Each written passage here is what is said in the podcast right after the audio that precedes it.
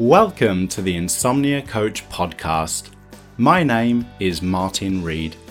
I believe that by changing how we respond to insomnia and all the difficult thoughts and feelings that come with it, we can move away from struggling with insomnia and toward living the life we want to live.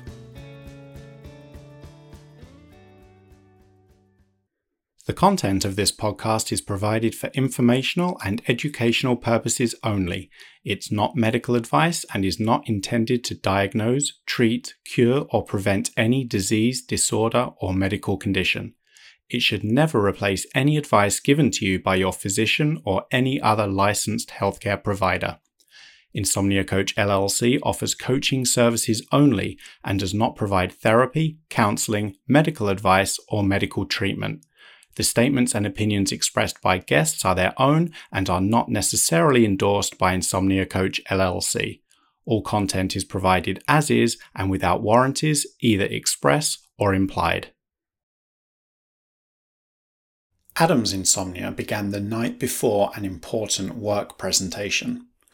After a really difficult night, Adam ended up calling in sick, and this planted a seed in his mind that told him that difficult nights would mean he couldn't go through with important plans. Safety behaviours such as cancelling plans or avoiding activities in order to protect his sleep helped Adam feel a bit better in the short term, but over the long term they were preventing him from living the kind of life he wanted to live.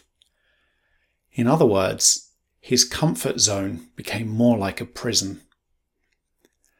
In this episode, Adam shares how he learned to let go of his anxiety, his anger, his fear, and his intense desire to avoid nighttime wakefulness.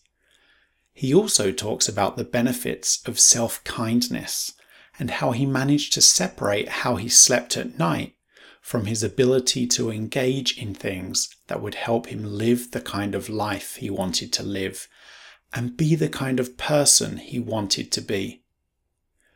Today, Adam has released himself from that prison cell. He is living his life and sleeping a lot better. A full transcript of this podcast and an accompanying video can be found at insomniacoach.com forward slash podcast. Hi Adam, thank you so much for taking the time out of your day to come onto the podcast. Thank you for having me. It's great to have you on. Let's start right at the beginning, like I do with every single guest. Um, can you tell us a little bit uh, about when your sleep problems first began and what you think triggered uh, that initial sleep disruption? Sure, yeah. So I probably first experienced real problems with my sleep, I would say about probably two, two and a half years ago. Um, I think the trigger was I had an event where I had to present to some quite important people at work. And the night before, I found myself thinking about what I needed to do the next day. And I thought, you know, I've got an early start tomorrow and I need to be up at five a.m. and I've got the train to catch and I've got a taxi and I've got all these big things to do. And what if it goes wrong tomorrow? And I just had this kind of snowball of uh, really uh, quite intense negative thoughts about what would happen the day after. And I had a very difficult night. Um, I actually had no sleep at all, um, to the point where I actually, unfortunately, called in sick the next day, and I felt that I couldn't go through what I needed to go through. And that, unfortunately, was then um, imprinted in my mind. So every time I had something like that that cropped up again in the future, I then felt the same anxiety, and I was worried about whether I would sleep or not. And it was almost like the trauma of having a completely sleepless night. It had never happened to me before. And so it really made me stand up and, and get quite concerned, which looking back was obviously um, making things a lot worse for me. Yeah. So yeah, probably about two years ago. Yeah. So did did you find that sleep like got right back on track after, like once the event that seemed to have triggered that sleep disruption was over, um, whether you went to it or not, did you find that your sleep then got back on track afterwards, or did it, those sleep issues kind of linger for a bit?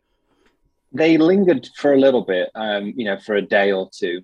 They did get back on track, but what I found is that the longer I had problems with sleep or not, rather the longer the longer I was not addressing the problems that I was having with sleep, the longer the impact would be and the longer it would take me to recover. So I would quite often find that one night may actually then develop into a succession of poor nights. So maybe a chain of two or three nights. Uh, initially, it did get um, a little bit better, but then it got worse again um, o- over time. But it always corrects itself eventually. But um, how quickly it corrects itself is obviously um, dependent on the tools that you have and, and how you how you respond to it. And my toolkit early on was just not um, not really up to the job. Yeah. So, apart from the nights where you got no sleep whatsoever, when those difficult nights were kind of lingering around, what what, what were they like? Was it difficulty like just first falling asleep, or was it more to do with waking during the night and then finding it hard to fall back to sleep? Or maybe it was a combination yeah. of both of those things. Yeah, it was. I mean, initially, um, and, and I think still predominantly the issues I have are with falling to sleep. Um, mm-hmm. My mind, I'm just ruminating and ruminating and how that feels and how that kind of trans how that kind of um represents itself for me is lots of tossing and turning, um flustered, throwing the covers around, um and I would be acutely aware that I wasn't entering the first stages of sleep, and then I would get frustrated, and that would lead to more tossing and turning, uh, clock watching chronic clock watching you know, to the point where I had to start removing the clocks from the room because I was obsessing over the time. And I'd be like, well, now it's midnight and that means I've only got five hours sleep, and now it's one and I've only got four, and so on. Um, so that's how it manifested itself. Very, very uncomfortable um, nights that would just, that would just snowball with anxiety. And I would end up by five or six in the morning, just um, so anxious and actually sometimes quite frustrated as well. You know, frustrated that I wasn't able to do something that I'd naturally done for the last thirty years of my life without even thinking about. And now all of a sudden it's this big performance and it's an act. And, you know, I was just sort of um, stuck. You know, that was probably the best way to describe it. I just uh, frozen with an inability to sleep that was just fueled by anxiety, and it would get worse every time. Yeah. So, you know, I think a lot of people are going to really identify with the effects of insomnia on the nights. You know, obviously there's not much sleep going on, um, but it's also just that whole struggle with the anxiety, you know, and that can manifest itself in like the clock watching and this, you know, this frustration because we feel like we should be able to control this. Why can't I make sleep happen? It's something that I used to be able to do okay. I used to be able to sleep pretty well. Why is this not happening now? And so it all just kind of feeds into itself. So it's it's not really that the only struggle now is being awake at night, which is definitely a big part of it, but it's also everything that comes with that, right? It's all those thoughts and those feelings and those emotions that come with it during the night. Absolutely, yeah. And it's, um, I completely underestimated how um, difficult it might be for me. Um, it's really funny because when I was a child, I used to play this game, and I'm sure people who are listening may have played the game themselves, where uh, you try to stay awake for as long as you can. And the uh, the identity, the, the whole goal and the aim of the game is, can I stay awake all night? And I always remember failing hopelessly by about maybe one or two a.m. because the whole objective was stay awake. And then, you know, looking back on that now, when the objective is go to sleep, it kind of has the opposite effect and you don't. Um, and I suppose I was aware of that, you know, subconsciously, but I was so fixated yeah. on, and focused on the idea of a perfect night's sleep, you know, before I needed to be up early, that, um, you know, I just, I, I really, and, I, and now it's okay to say I was failing miserably in sleeping because I was just um, placing such an emphasis on the ability to fall asleep. And yeah. uh, I was, yeah, lost, completely lost. Yeah.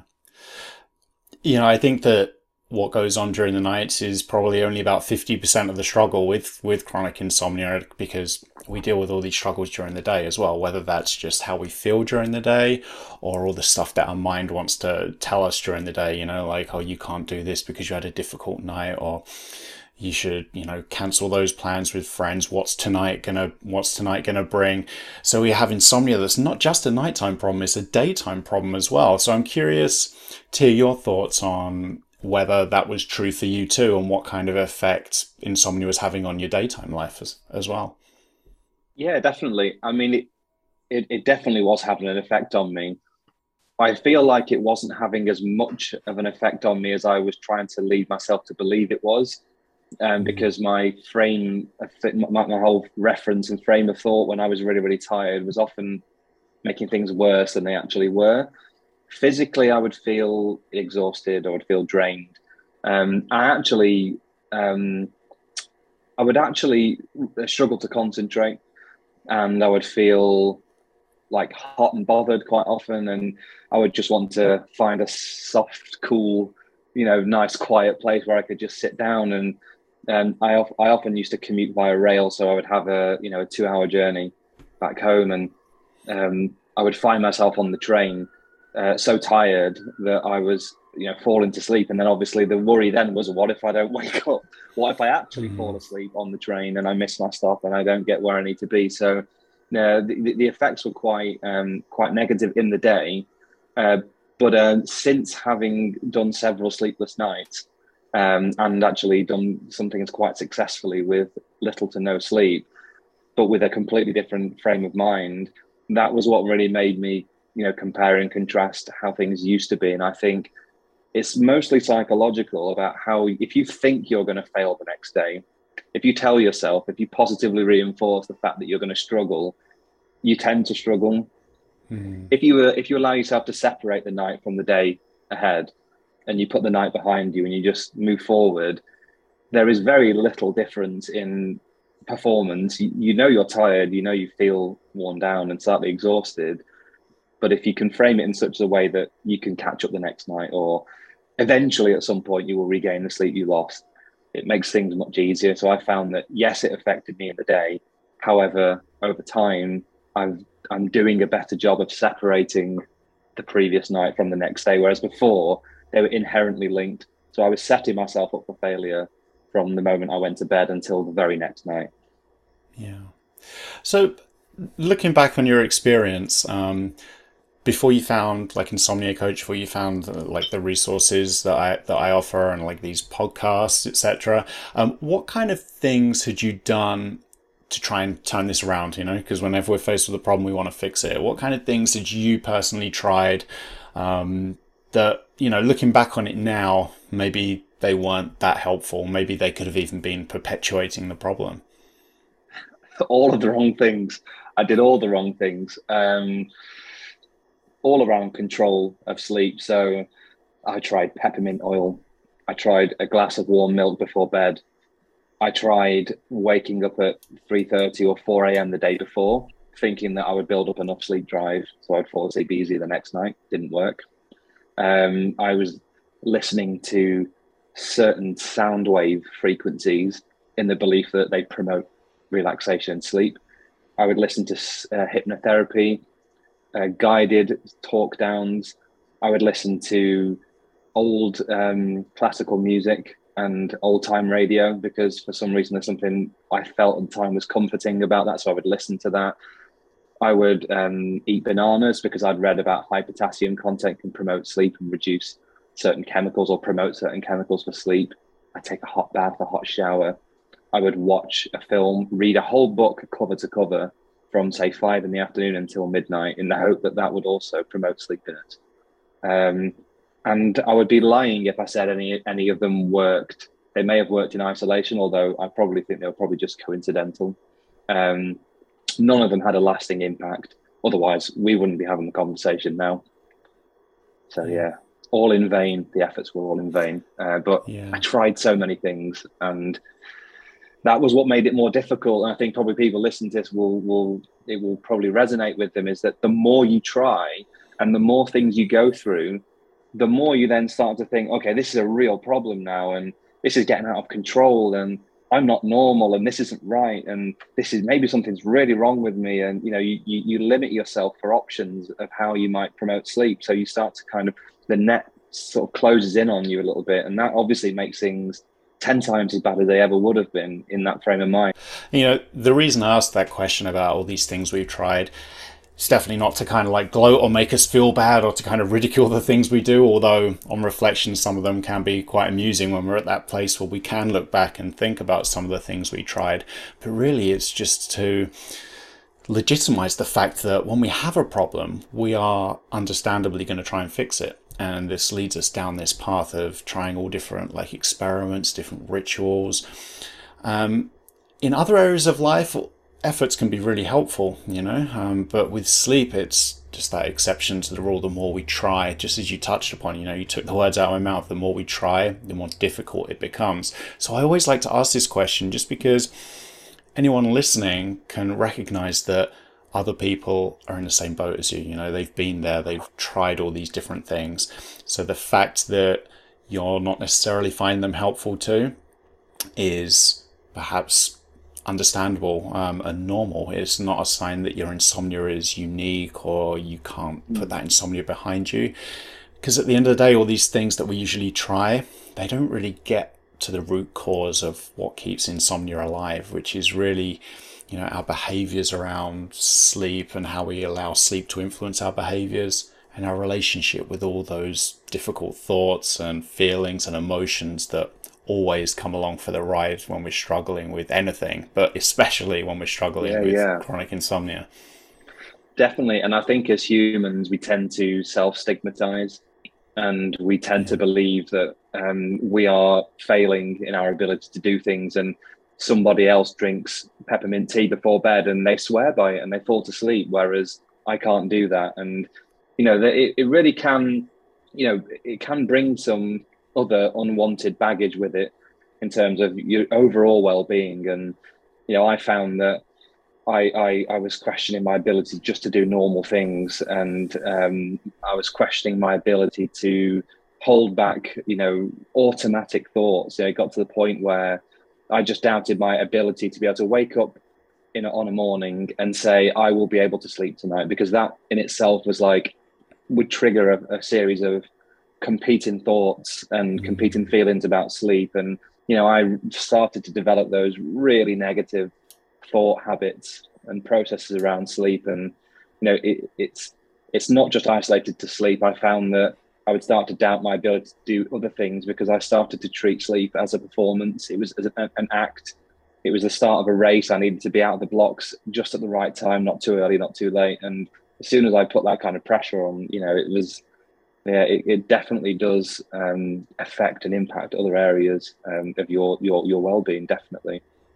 Yeah. And, you know, those thoughts and the, those feelings, they can, they're not good to experience, right? Nobody likes to experience them. So that, that natural human inclination is to try and like suppress them, to try and fight them, to avoid them, maybe distract ourselves, to think positive, you know, but all, all, all those attempts to control how we're thinking and how we're feeling, ultimately they're kind of doomed to backfire at some point because we just can't control how we feel. You know, sometimes the brain will generate thoughts and feelings that make us feel good. Sometimes it'll generate thoughts and feelings that don't make us feel good. It's when we get trapped in that struggle trying to control them, which is completely understandable because they don't feel good, that we tend to get mo- most trapped. You know, I like to think of it as the, the brain dangles this hook, you know, with these difficult thoughts and these feelings. It, it can hook us, kind of jerk yeah. us around and throw us down this path where we end up doing things that move us away from the kind of life we live rather than toward the kind of life we want to live. And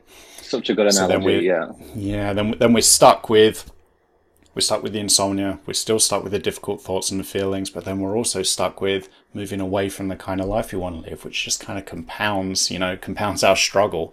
Um ha, so I'm curious, you know, how were you able to change your relationship with all those those thoughts and those emotions, you know, like the stress, the worry and the anxiety? yeah.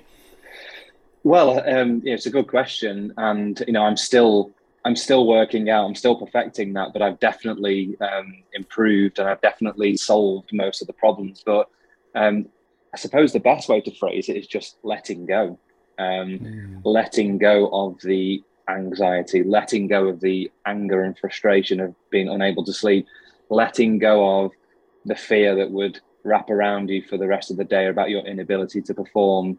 You know, letting go of the fear of what other people might think about you and how you how you live your life, and or how you perform or how you do certain tasks the day after. Uh, I really think that that was the most kind of liberating thing.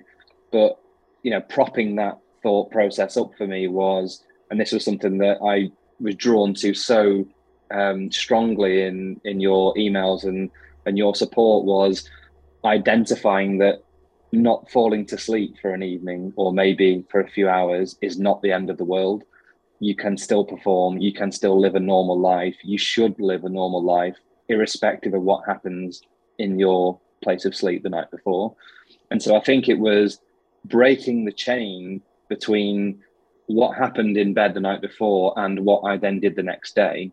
That was really, really key to me solving most of the problem. And the truth is I still do have bad nights. Um, you know, even fairly recently, just uh, just a couple of weeks ago, uh, I went to Venice, and um, the first night struggled because I couldn't sleep the night before because I was getting a flight early. But rather than worry and panic and say, well, I missed my flight, what if I can't drive to the airport? You know, I was just, I was quite relaxed about it. And I actually did yeah. get a couple of hours sleeping, but um, it was, again, just stopping yourself, stopping the cup from overflowing and just recognizing it's filling up, and then separation and let go of the water that's pouring in and just step back from it and exercise some control, keep a containment on the thoughts and allow the allow the process to go on, and know that at the right time and under the right conditions, your body will provide you with the sleep that it, that it needs. So it was absolutely breaking that um, thought process that was key, because without that, I couldn't then implement some of the other additional techniques that obviously you may talk about shortly, but that was critical for me, was just breaking that chain um, and refusing to allow myself to continue Um, to make the problem worse, and recognize that I was making the problem worse by uh, trying to assume control over a situation I have no control over. So, so is that what you meant by letting go? It was just like, yes, no longer just trying to fight or change yeah. all the stuff that's going on in your mind, just yeah. recognizing I, that it's happening, it's going on, and then just shifting your attention onto what you can control, like your actions, like going to Venice, for example. Absolutely, yeah. And actually, um, not necessarily inviting um, difficult evenings, but expecting them sometimes. So I say, mm. I know I'm going to probably struggle to sleep because I need to be up at four a.m. I need to get to the airport for a seven a.m. flight. I don't normally go to sleep until eleven p.m. I'm probably going to struggle.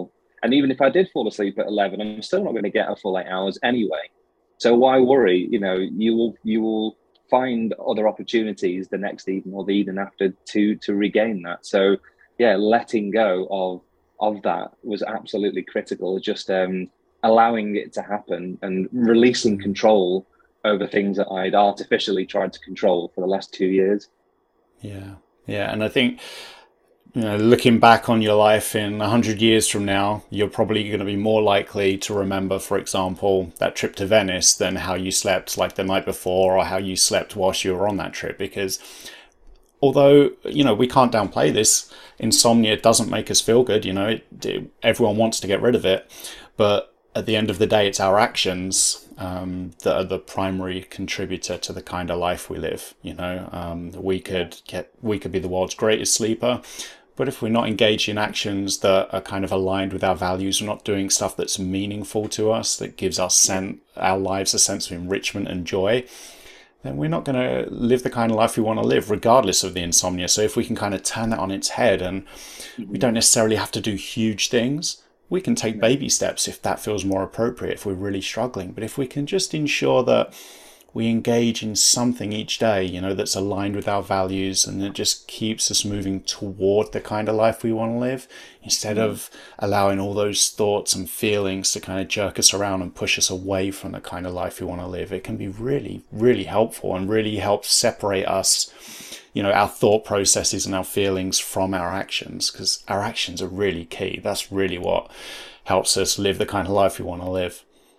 Absolutely, yeah, one hundred percent agree. And I, I found myself um, it originally engaging in some really quite, you know, difficult, you know, sort of like avoidance behavior. I would try to, if I if I thought that I was going to struggle, or I did struggle the night before and I had an engagement somewhere, I'd say, oh, I'll meet you guys later, you know, because I thought that I would then stay at home and catch up on some sleep. And I felt so traumatized from the night before, I couldn't sleep anyway. So not only was I missing out on, like you say, meaningful events in my life, whether it was socializing or doing things, but I was also fixated on my issues with sleep. And the truth is, is that when you refuse to engage those thoughts and you just draw a line under the evening and try not to think about it again, you haven't got a point of reference for how you feel physically. So you just go through your day and you do the things you want to do, and then you treat the next night as a new. So, and, and that was a huge, um, it was like a paradigm shift for me mentally, because I could not come out of that place. I could not uncouple those two things. And it, when you were speaking then, it just reminded me of one evening, I was struggling so bad. Um, I just, and it was probably, the, I think it was a couple of evenings after I found, um, I found you and, and what you do. I remember watching a video. It was actually one of your earlier podcasts, I think. And that on its own was enough to promote sleep for me, just because I realized that I wasn't alone. This doesn't happen to just me. And that on its own was enough to help me rationalize what was happening. And and the next morning I thought, why, what was it about the video that made me fall to sleep? Was it the video? Was it the people's voices? And it was just the relief of knowing that this isn't going to kill you, and you are not unique, and you are not alone. That was enough to give me the comfort to kind of calm thoughts down and, and promote sleep quite quickly. So, yeah. you know, that was giving that, that on its own was giving me the ability to live a meaningful life, you know, just knowing that I wasn't alone, whether I slept or not didn't matter. But as long as I knew that I wasn't alone and hearing other mm-hmm. people's stories, I was like, you know, that's me, and that's what I do. And that's how I, and, and that was kind of like relief almost. It was a relief that there's a possible way out of this, and it isn't, it isn't unique to you. Yeah. And that's why I love doing these podcast episodes. And I'm so grateful for guests like yourself coming on, because it can be so powerful. It's, I mean, it's one thing for me to be here just talking about talking about insomnia, but it's such a different thing to have guests on talking about their own experience, talking about the transformation that they made, um, because it gives us hope, it gives us reassurance. And like you said, it helps us realize that our insomnia isn't unique. You know, as individuals, we're definitely unique, and our circumstances around it might be unique, but insomnia itself is the same animal from person to person, you know, and the way it affects us is the same, and the way it doesn't respond to certain things is the same. And that can be so encouraging to hear in people's own words, because it helps us realize that if these people had the same kind of problem as me and they were able to put it behind them, then there's no reason why I can't do the same. There's always that light at the end of the tunnel. Absolutely, yeah. And, and you know, it's... um I've actually stopped referring to myself now as having insomnia. Um, I believe that just that on its own is enough to kind of, it's not denial, you know, it's kind of a, an empowerment. I'm empowering myself not to identify as having a problem with sleep. Um, I have problems with evenings sometimes, you know, sometimes I struggle to fall to sleep.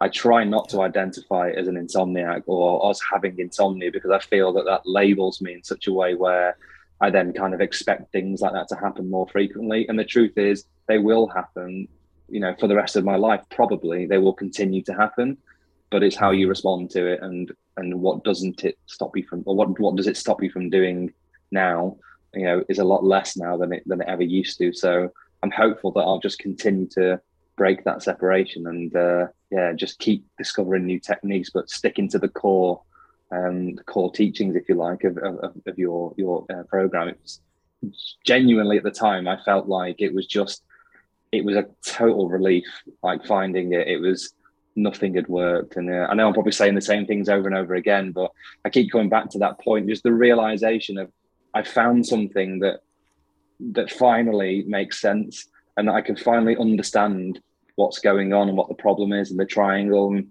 I just couldn't understand it before. So yeah, it's, it's, it was such a, it was such a massive, it was, it was genuinely life changing at the time. I was in such a difficult place, um, and it was genuinely life changing at the time. Um, and I still regularly talk about that period of time where I sort of found you and found what you do and found the techniques.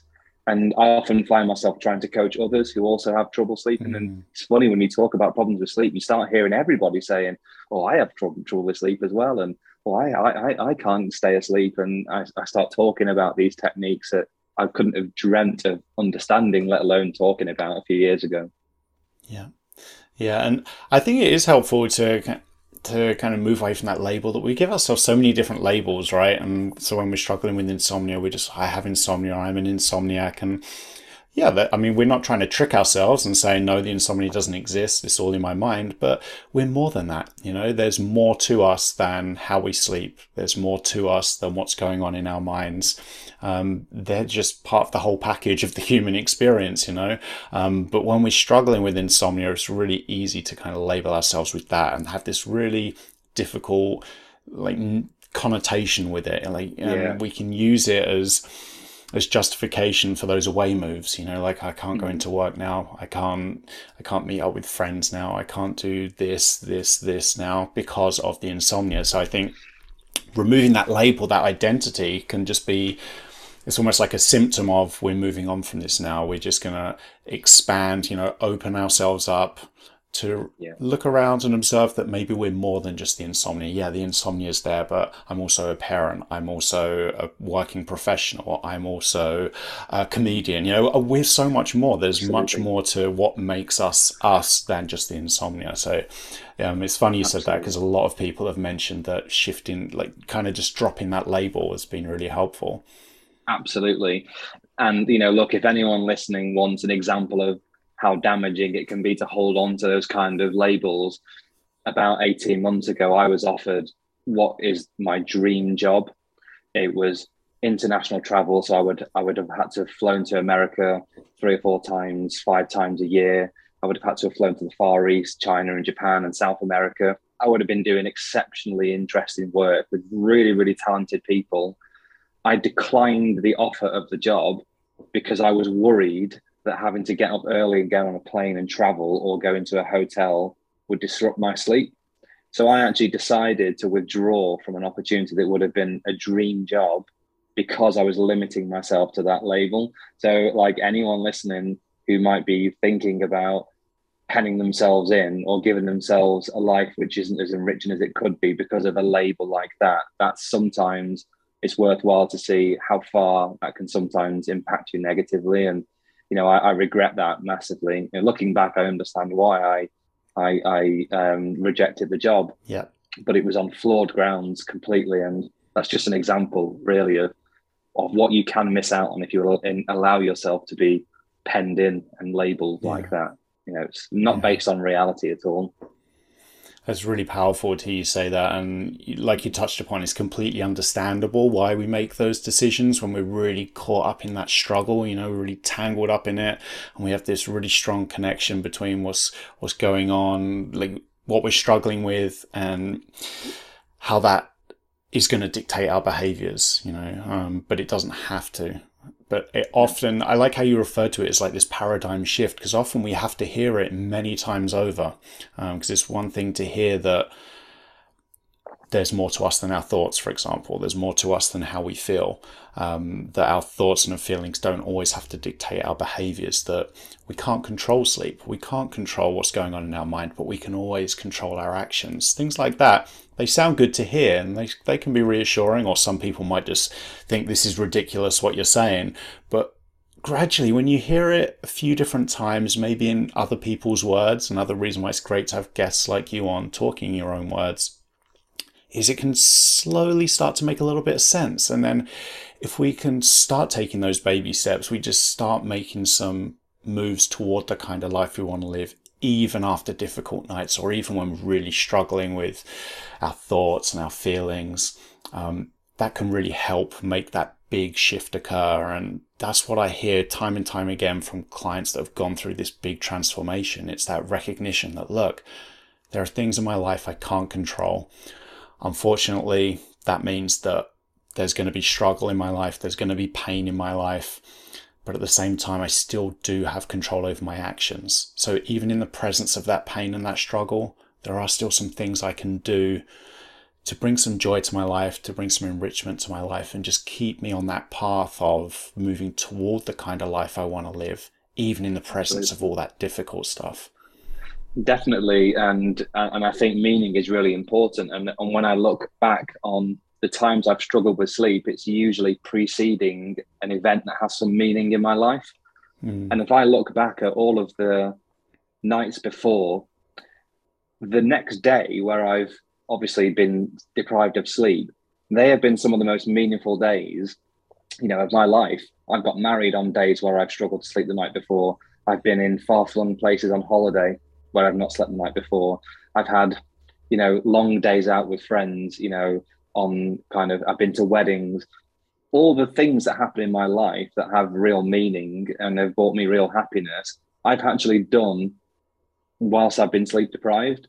So in some ways, when I struggle with sleep, I try to treat it as a precursor to something that's going to be good, and try to treat it more of a, as excitement, and try to change my feeling around the emotion. Because, you know, I lie in bed and I've got adrenaline and my stomach's churning, but then the same thing happens when I, you know, before I get on a plane somewhere or, or roller coaster, you know, I'm, ex- I'm in an excitable state. So mm-hmm. I'm trying to reframe the thought to think, well, actually, maybe I'm just excited about what's going to happen tomorrow. Maybe I'm just thinking about all the good things that can happen, and I'm getting, you know, swept up. And I'm quite lucky, you know, my, my wife, I mean, I'm lucky and unlucky. I'm lucky in the sense that my wife is very supportive, and she's always there, you know, to listen to me when I'm, you know, projecting and I'm worried and I'm saying things that might not help sleep. She's there to kind of check, check and keep, keep the checks and balances there, and, and, mm. and check me back. But the, I'm unlucky in the sense that she is the, if they handed out gold medals for sleepers, she would be in the running for one. She's the kind of person that can just get into bed and then immediately is in some form of deep sleep. And I just, sometimes I watch her get into bed, and I actually watch what happens and watch her lie down, and then she's gone. And I just look at that on with such envy. And that can sometimes, and I've heard this on your podcast before, that sometimes yeah. makes it even worse, because you're like, why can't I do that? And how, how did you do that? I feel like waking up and saying, what did you just do there? And how did you do that? You know, and, and um, it, sometimes it makes it worse, but, you know, you can't pick and choose your partners on their ability to sleep. You pick and choose your partners because of who you love. And, you know, fortunately for me, my wife, when she's awake, is really understanding, um, and she helps me get through it quite a lot. And she helps me kind of reframe some of the thoughts and some of the feelings I have around it. And I used to wake her up in the night when I couldn't sleep. And I, looking back, it was quite a selfish behavior. I used to wake her up because I was in distress, and I would wake her up and say, I can't sleep, I'm having real trouble. But it took me a while to recognize, and even fairly recently, recognize that that behavior doesn't lead me to sleep. It's mm-hmm. just like me trying to give someone else my problem in the hope that it fixes the problem. And of course it doesn't. So that's when I learned about getting out of bed and going downstairs and, you know, putting the light on, dim, dim light, and reading. And I, I weaned myself off my reliance on my partner to kind of bur- hold the burden, if that makes sense. So I've yeah. uh, kind of standing alone with it now, if you like. Yeah. So,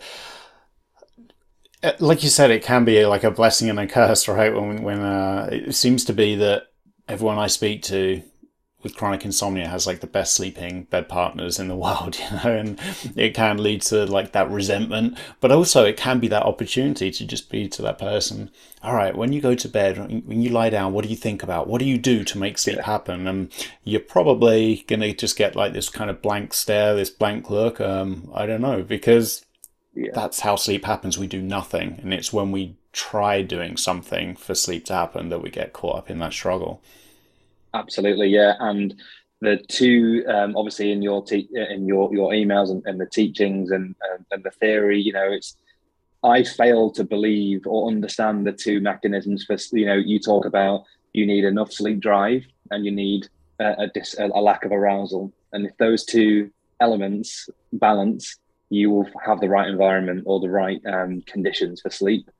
And in my mind, I was just never cracking the lack of arousal state. I was definitely building up sleep drive because I was, you know, having three or four nights in a row where I might have only had two or three hours or one hour or nothing the night before. Plenty of sleep drive, but such was the power of the state of the arousal, and I was in such a heightened state of arousal and negative, you know, frame of mind, that was enough to tip the scales in favor of arousal. But it was understanding that, and I didn't know that was happening at the time. I probably knew mm. subconsciously that something like that was going on, but it wasn't until someone had spelled it out for me and put it in black and white, and I understood yeah. it for what it was. That was one of the, I think that was the paradigm shift. It was it was understanding that, understanding mm. that those are the two conditions you need, and then feeling incredibly stupid about all the gimmicks that I look back on now that I tried to try to um to, to, to control that. And and like you say, quite often great sleepers, they don't know how to answer the question, because when I ask my wife, she says, I lie down and I close my eyes, and then it's the morning. It's yeah. the day after then, you know, it's like, yeah, but what did you do? It's like, I, I did this, mm-hmm. you know, and it's, um, of course, that, that could, because they have no arousal, no, no preconceptions or feelings or thoughts or expectations about sleep. They just have yeah. this well-ingrained habit where they lie down, they close their eyes, they go to sleep. Um, and it's not as easy for everyone to, to achieve that. But yeah, it's um, understanding that was massively key to improving um, my thoughts and about how I approach sleep. I talked about my yeah. wedding to you um, a couple of times. That was key for me. I actually did sleep for about four or five hours the night before I got married. And of all the things I've done in my life, getting married was way up there on the nervousness scale. Yeah. But actually I got more sleep on that night before than I had on other nights where comparatively the next day was very low stakes. And the difference between the two was just, I was more prepared to let go the night before I got married than I was on other days. And that's the common denominator, is my ability to let go of those thoughts yeah. and just say what will be, will be. I think you actually told me the night before, very few people will sleep. I think I think you may have said that. I don't know whether you said you didn't sleep very well the night before, yeah. whether I just imagined that. Yeah. Yeah, no, I didn't sleep very well the night before my wedding. I think um, a lot of people would, would experience the same thing, you know. And the the the great the thing is, is like, for people that never normal that have never like gone through the struggle with sleep, they just kind of recognize, all right, it's a difficult night. But they would never kind of contemplate, all right, now I can't get married, or the, the, the wedding's just going to be a disaster. You know, they'll just be like, oh, it's just one of those nights, and they'll just kind of still go on with their plans. But when we've, re- when we've really been caught up in this struggle with insomnia, it really, it changes things, right? Because now we're like, am I still going to be able to do this? Am I still going to be able to do whatever I've got planned for the day? Am I still going to be able to live the kind of life I want to live? And I think that's where the real... The real fear, the real arousal, the real struggle comes from, because we see insomnia, or we see nighttime wakefulness, as this obstacle to us living the kind of life we want to live. Um, but it doesn't necessarily have to be. Definitely. And it's like you say, it's what you do in that time where you are awake that makes the difference. Yeah. It's when I started, it was tossing and turning, throwing the blankets around. I would sit up in bed. And I actually have this very vivid memory of being sat up in my bed, you know, with my head in my hands, just in despair, going, it's like five a.m. I've been lying in bed since ten p.m. What on earth is going on with me? Like, what is happening? And and I would, you know, just pace up and down the room and then get back. And so all of the things that make sleep less likely, I was doing, um, versus yeah. now, where if I know I start to feel uncomfortable, I just get out of bed and I go downstairs and read a book for, for twenty minutes, half an hour, and I'll try again. And quite often that cycle will happen two or three times. Sometimes I will, I won't make it. I'll get downstairs and I'll read a book, or pop, pop the television on, and I won't make it back upstairs because I would have actually fallen asleep on the sofa. Mm-hmm. You know, so I've done the job, although that's not the design. Sometimes that happens. And, you know, sometimes you think, well, at least I got the sleep I needed. But yeah, it's how you spend that time awake now. And I'm, I'm not saying that I find it incredibly comfortable when I'm awake and that I can um, think clearly, because still now it frustrates me and I can get anxious about it. Yeah. But I now no longer allow it to say, okay, this is now a deal breaker on the day after, because that's yeah. just now off the table. It's if I even if I don't sleep, it's no longer on the table, skipping them the next yeah. day. And when you sort of commit to that, it's life is a lot easier in general. Sleep then becomes easier, because you know sleep now doesn't have an impact on what you do the next day. There's almost like reverse psychology. It's like, well, you can sleep if you want. It makes no difference because you're still doing this. So you can either do it with eight hours sleep or do it with none. It doesn't matter. Your yeah. choice. Yeah. And yeah, I think the like the arousal side of the equation, that heightened arousal that can temporarily suppress sleep is is important. It's, I think it's important to emphasize that we're not saying as soon as there's some arousal, like sleep's just never going to happen. Often what can happen is it's our battle with those everything that's going on in our mind, you know. So I always like to say it's not necessarily like, for example, anxiety. It's not necessarily just because we've, we're experiencing anxious thoughts, that means that we're doomed to a night of wakefulness. it's often our battle with that anxiety. You know, we're trying to fight it, we're trying to push it away, we're trying to think about something else. That requires so much mental effort that sleep becomes almost impossible once we become engaged in that battle. Um, and I think that that also contributes to so many of the symptoms we associate with all the time we're spending awake, you know, like the fatigue, the brain fog, um, lack of alertness, lack of concentration. I think a lot of it is influenced by that battle we're engaged in, rather than it being exclusively a symptom of long, long periods of time of wakefulness. Yeah, one hundred percent. Yeah.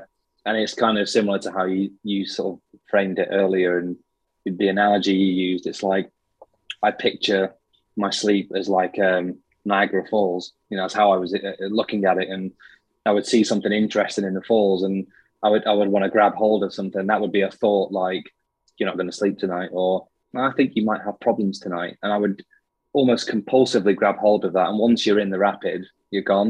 It's very hard to swim back against the current to get out, and eventually you fall over the edge. And that yeah. was how it was how it was with me, um, until eventually I could then stand on the shore and just look at the rapid instead and know it was there. And I make the choice, do I go in and grab the fish or not? And yeah. every night I, you know, have that, I have that discussion almost with myself. I have to remind myself not to, not to put my hand in the rapids. Sometimes I do, I'm only human, I'm not perfect. Sometimes I will succumb to that, because I don't know what your experience is with other people, but sometimes I would find those thoughts to be quite invasive. You know, I would, mm-hmm. for no reason whatsoever, the night before, um, you know, I'm just getting into bed with nothing happening the next day at all. I would decide to tell myself for some strange reason that I might struggle. To, I don't know why I might struggle tonight. And that was enough to then set the chain reaction off. Mm-hmm. It's incredible how um, impactful that kind of thinking can be. So it's just about learning how to counteract that thought and separate that thought. And yeah. like you say, come away from it and engage in something else. And you can't control how you think about something, but you can control how you respond to that thought. I think that's the key. I, I love that analogy that that you shared. You know, was it? Did you say that you imagine you just kind of visualize those thoughts as fish? Was it in, in the river yes. that were kind of like sleep. Swimming by? Yeah, yeah. I, sleep I, I love like that. Fish in Niagara. Yeah, I use but, Niagara um, Falls because it's rapidy, and then it, you fall off the edge, and if you stay in there too long, eventually you get to the point where you can't swim back. And then when you fall off, it's like, that's the night done then. So my yeah. thought was, can I get out of the rapids before I fall over the edge? But yeah, the fish were like, I'm not going to sleep, or the fish were, you're going to struggle tomorrow, or the fish yeah. were, oh, you're not going to be able to do that. That was how I saw it. Yeah. Yeah, exactly. And you've got all those different thoughts, all those different fish in the water. They're all swimming by. Some might swim right in front of you for a really long time, some might just go whizzing right past, some might disappear and then come back around again. Um, if we can just get to that point though where we're just observing that happen rather than falling over the edge, as you said, you know, and just getting caught up in the rapids, just trying to grab at all these yeah. fish and throw them out of the river, um, it just becomes a, a lot easier, doesn't it? It's just like we just we, we're abandoning that struggle, just we're using that phrase of letting go, like like you've been yeah. saying. Absolutely, yeah. And in my experience of having insomnia now, or having trouble with sleep rather, for the last probably three or four years, if I'm honest with myself, the real exhausting thing about insomnia isn't the lack of sleep, it's the battle and the thoughts that you have to deal with, and it's the the, the journey you take yourself on, and the, the hard time that you give yourself as well in, in many senses. That's what's really tiring. It's not the lack of sleep, because you can prove your you can you can prove to yourself you can be incredibly effective without sleep. It's just the um, thoughts that come along with it which are really exhausting. And and the the worry, I remember, I don't know if you recall, but my real worry was about health. I was thinking, will I have a heart attack if I don't sleep for three days? You know, am I going to get you? You read all sorts of things online about your chance of developing diabetes and hypertension and all these awful medical conditions, which of course makes it even worse. Yeah. Um, and, and the truth is that, um, you know, I'm sure that there's, there's, there's no real link to, to lots of these things. But of course, if you just keep reading that, it makes it worse anyway. So my worry was about what it was doing to my health. So this, that's the paradox, isn't it? Is that, you know, you need to sleep to look after your health, but you can't. And when you're sleepless, you start Googling, how bad is it if I don't sleep? And of course they say, oh, it's quite bad. and you're like, yeah. that's even worse. And of course it just then spirals. Yeah, absolutely. And, you know, the interesting thing is that we've there's no clinical studies that have found insomnia causes any health condition whatsoever. And one of the biggest studies that has been done that looked at the role of chronic insomnia on mortality, I think it involved like thirty-seven million people from all different studies. And they found that there was no link. There was no link to between people that had chronic insomnia and an increased risk of mortality. It was it was the same ac- across the board. But yet we see all these studies and these um, newspaper articles that find like associations, you know. And it comes down to that example of, you know, if. If someone has an ashtray in their house, maybe they're more likely to develop cancer. But is that because they got an ashtray in their house? Or is it because they smoke? Or is there something else that's causing that? You know, there's this cause and effect, and associations never show causality. So we find all these associations, and then because, you know, headlines need to attract attention, the ones that don't really sound exciting, like chronic insomnia does not increase your risk of mortality, they tend to not get much attention. But one sell that, newspapers with those kind of headlines. Yeah, and one that finds that can that can be kind of used in a way that comes up with a great headline, or that might attract more research funding. They're the ones that get all the attention, and it, it is a shame because, like you said, when we're struggling with chronic insomnia, we're doing more research about sleep. We're going to be coming across all these articles that are saying scary stuff.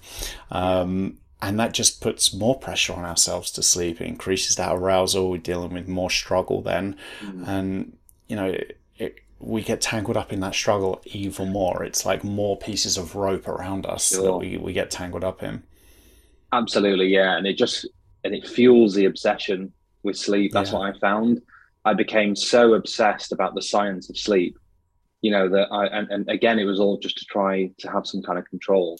Um, the more you look into these studies and the more that you read, um, like you say, the, the more rope you surround yourself with, the more um, difficult it is to let go.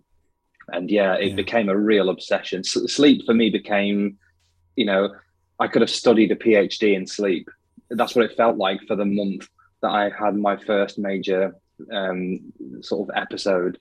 I was doing everything I could to wrestle control, and more information that came in, the further I was away from realizing what I, what it was I needed to do. It was actually an absence of information that I needed. It was, again, mm. things that would take my arousal away. Um, but unfortunately, when you're when you're in the midst of it, you know, and and you don't, you haven't got this benefit position of hindsight here. That's just what you do, and I'm sure you hear it all the time. And again, anyone that's listening, who's looking, watching this or listening to this, and is in that place right now, you know, know that. Too much information and too much fixation and focus around the mechanics of sleep does not help you sleep. It never helped yeah. me sleep, ever. In fact, it actively stopped me from sleeping. No good becoming yeah. an expert in sleep if you can't get to sleep.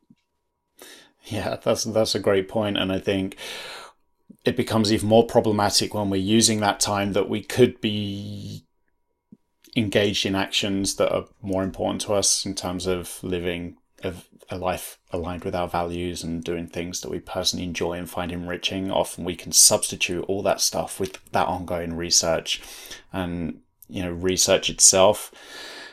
I mean, some research is probably helpful, but when it becomes that obsession and it kind of consumes our life, that's when it can become really counterproductive. And we talked a lot about all these different behaviors, you know, that we, we implement, some helpful, some less helpful. Um, I think just to summarize the stuff that you've said has been helpful for you was, you know, that letting go, just abandoning that struggle with thoughts, feelings, nighttime wakefulness and sleep itself, engaging in actions that are meaningful for you, um, independently of sleep, and even in the presence of all those fish uh, running down yeah. the river.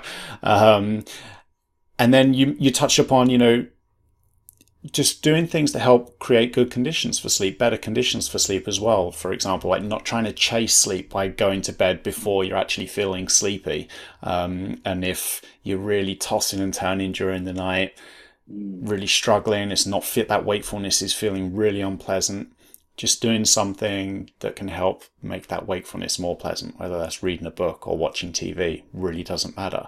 Um, those things we do at night can be so helpful too, because they also train the brain that wakefulness, although, you know, we don't really want to experience it, it's not actually like a physical danger or a threat to us. It's not the same thing as a four hundred pound grizzly bear waiting for us in our bed at night. Um, it's not going to physically harm us. So if we can just kind of embrace that wakefulness a bit more, make it more pleasant, not only does that make the nights a little bit better because we're awake anyway, let's make them a bit more pleasant, but they also train the brain to realize that this wakefulness isn't a danger or a threat. It's not something it has to stay alert for to try and kind of protect us from, and that alertness in turn makes sleep more difficult.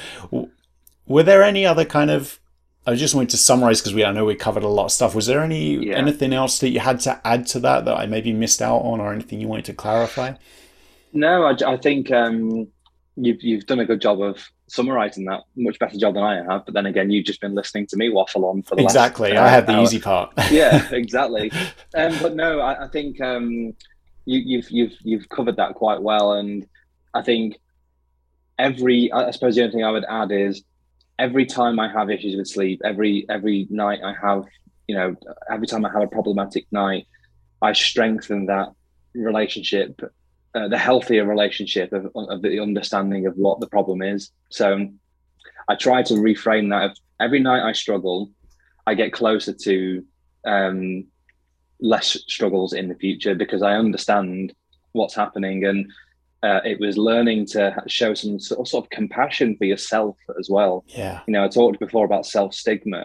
I found myself incredibly frustrated at myself, you know, and the kind of language I would use with myself, like mentally, I would, oh, I, I hate how you can't sleep. You know, that's the kind of feeling and thoughts you would have. And it's not only unhelpful for sleep, it's also very damaging to your self-esteem and self-confidence as well. So it's showing yourself some some love and compassion and understanding about when you are in those wakeful states.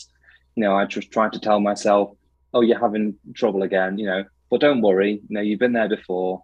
Everything's going to be okay. It's fine. Just get, get, go and do something and, and come back. And you know what? If you don't fall back to sleep, it's not the end of the world. You know, just carry on. And it's showing yourself that compassion. And I talked before about information stream and looking too much. Information is good when the source of it is controlled and the stream of it is controlled. That's why I found your emails so massively helpful, because the right information was coming to me on the right cadence and it was the right intensity. And I wasn't trying to control the information. It was nuggets of information coming through that were really easy to understand on a cyclical nature that then it was almost like rhythmic. And maybe that's by design. It's like, It's like circadian almost. You wake up in the morning and you're like, oh, here's some information that you should know about sleep. And that was my ritual. I would wake up in the morning and it'd be like week one, week two. And it was almost becoming part of my, you know, my, my routine. But information is good when you get it from the right sources and it's controlled in the right kind of cadence. Yeah. That's great. And I love that you talked about, you know, being kind to yourself, because that is really important, because when we, it is difficult, you know, to go through this. We, it is important to be kind to ourselves. Often we're really kind to other people when they're going through a struggle, but we don't kind of turn that inward on ourselves when we're going through struggle and pain. And that is important to recognize too. You know, we don't want to sugarcoat it. What we're going through is hard. We need yeah. to acknowledge that and be kind to ourselves. And I love how you talked about, you know, when I have these difficult nights now, they're kind of opportunities, and they're opportunities to kind of recognize, oh, there's no mystery here. I know exactly why this is happening, you know, and there are opportunities to implement things that just help train your brain that, yeah, this wakefulness, it's not a danger, it's not a threat. I, there are things I can do to make this wakefulness more pleasant.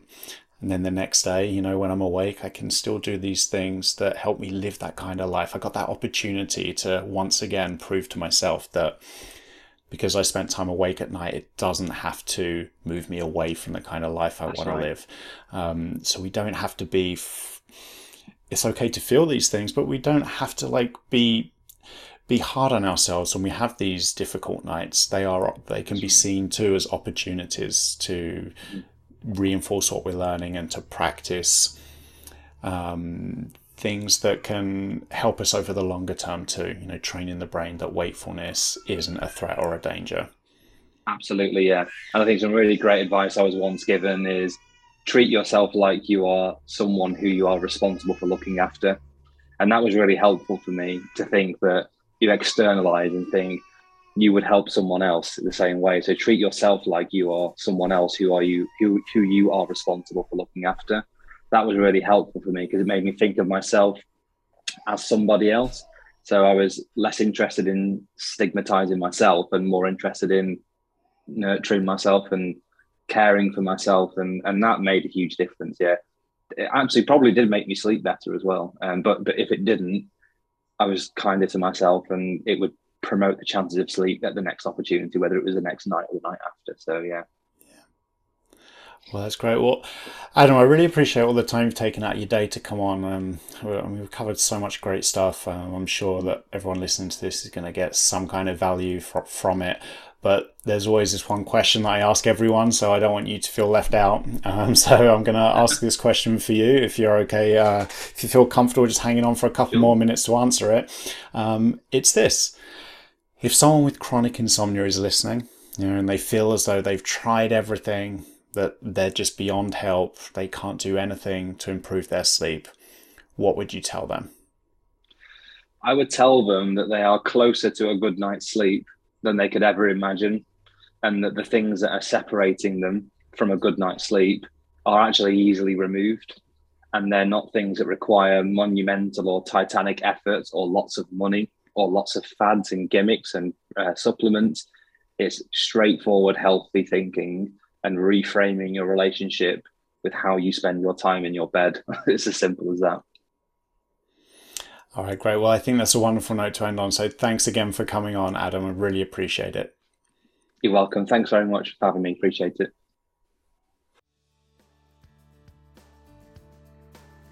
Thanks for listening to the Insomnia Coach podcast.